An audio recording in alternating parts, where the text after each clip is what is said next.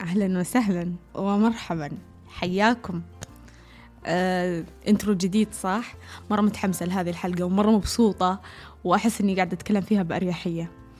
غريب عليكم تنزيل الحلقات الأسبوعي هذا صح؟ كيفني وأنا ملتزمة، تعودوا على هذا الالتزام بالفترات الجاية.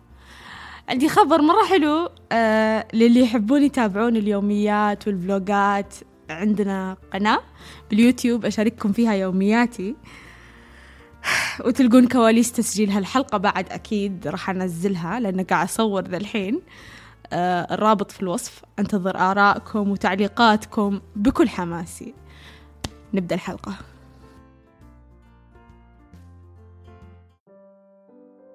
صراحة هذه الحلقة كانت بعيدة عن عقلي إلى أن سمعت هالصوت بعد يومين من تنزيلي للحلقة اللي راحت.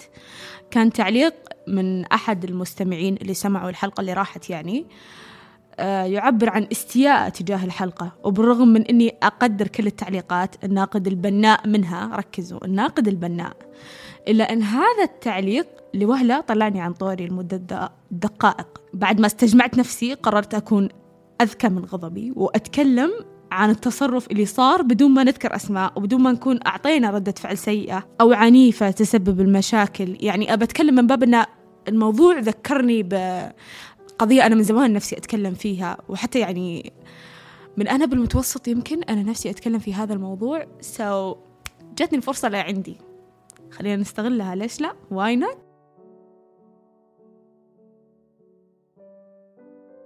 مؤخراً صرنا جيل أكثر انفتاحاً للعالم، توفر الإنترنت وغير كثير من القواعد، صرنا نقدر نتواصل مع القريب والبعيد، صار الطلب يوصلنا في أقل من نص ساعة، نعرف وش صاير بحياة اللي حولنا حتى لو ما كنا مهتمين لهم. مثل ما يقولون الكل صار مكشوف، كثير من القوانين تغيرت، مقاييس الجمال وأسباب الشهرة ووظائف كثيرة طلعت على الساحة ما كان لها وجود من الأساس.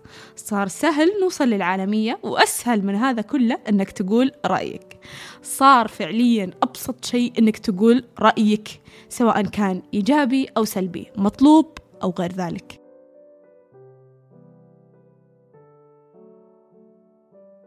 في الزمن السابق كان ما يعطي رأيه غير النقاد، بينما وسائل التواصل الاجتماعي اليوم سمحت للكل أنه يعبر عن رأيه. هذا الشيء من جانب يعتبر جميل جدا، لكن أينما تخفى عنا القوانين ينتشر المخالفين. مثل ما هو واضح لنا كلنا الأمر مفتوح، أقدر أترك تعليقي في أي مكان تجاه أي أحد بمجرد ما أقرر أني أستهدفه. ولو نسأل أنفسنا ليه السوشيال ميديا أكثر انفتاحا، الإجابة جدا بسيطة. لو نرجع لقبل سنة كنا إذا نبي ننتقد شخص أو نحمل له شيئا من الضغينة، الموضوع يتطلب منا مشوار لبيته أو ننتظر مناسبة تجمعنا عشان يوصل له الكلام اللي بخاطرنا. هذا يخلينا نسوي واحد من الاثنين، إما أن نتجاهل وننسى، أو نصير نروح للشخص عشان يوصل له اللي بخاطرنا، وهالشي احتماليته ضعيفة لأنه يتطلب وقت وطاقة ومجهود ومرات بنزين ومواصلات وما إلى ذلك. وهالشي عكس تماماً اليوم، كل شيء أحتاجه عشان أنتقد أحد أو أوصل له شعوري رسالة واتساب أو تعليق بالإنستغرام whatever. للأسف هذه السهولة أدت إلى أن الإنسان أصبح يتسرع بردوده، صرنا نكتب التعليق بدون أدنى مبالاة. هل الطرف الآخر بيتأذى من تعليقنا؟ هل الوضع يستجدي نعطي رأينا في هذه الحالة؟ هل إحنا مستعدين نتحمل العواقب الناتجة من بعد التعليق؟ هل وهل وهل وألف هل، أسئلة كثيرة بطلنا نسألها قبل نضغط على كلمة إرسال.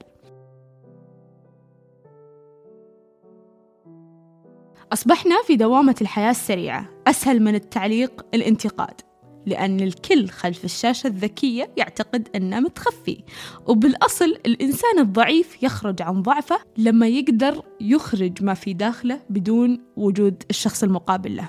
حاول تتذكر معي كم مرة كنت تحتاج تطلب من والديك طلب مهم جدا، ولكنك تحتاج الجرأة عشان تطلبه، بودك لو أحد ثاني يطلبه غيرك، أخوك، أختك، أي أحد، وتتذكر أنك تقدر ترسل له طلبك واتساب بدون ما تواجهه. ينزاح الهم عن كتفك وقتها، تقريبا هو نفس الشيء من ناحية الانتقاد والتعليقات السلبية تجاه المشاهير أو أصدقائك الإلكترونيين. أي أحد، عدم وجودهم أمامك يمنعهم عن الدفاع عن أنفسهم، لكن أنت نفسك تعرف أنك إذا كانوا قدامك ما راح تقدر تتكلم أو تواجههم، ويمكن تقدر لكن بأقل حدة.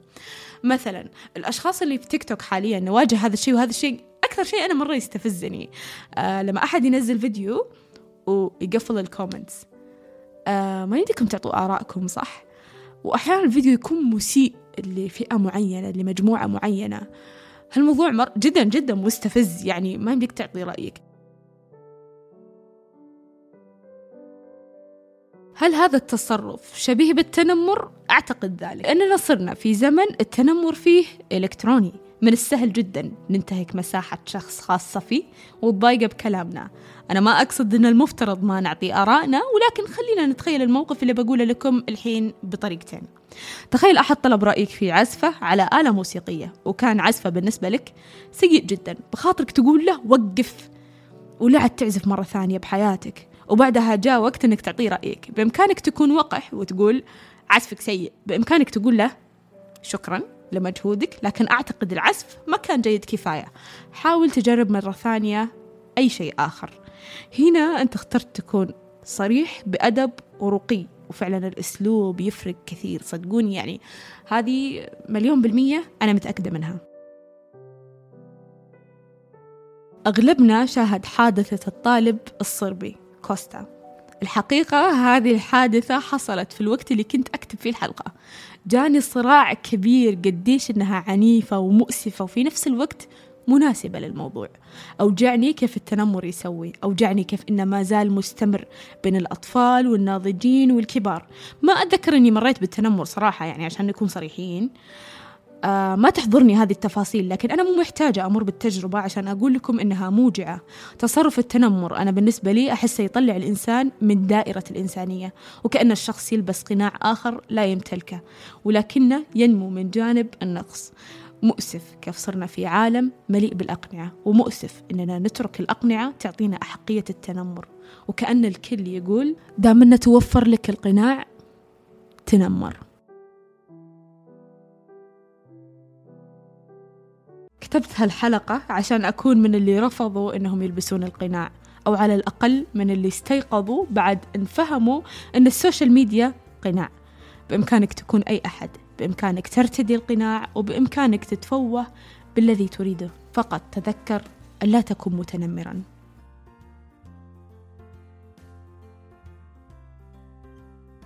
هذه حلقة اليوم، أتمنى أنكم استمتعتم معي، وبإذن الله بالحلقات الجاية بشارككم قصص أخرى ونصوص أخرى وأيضا ثرثرة تليق بمسامعكم، تصل لأعمق نقطة من قلوبكم. كنت معكم أنا إيلاف، والسلام عليكم.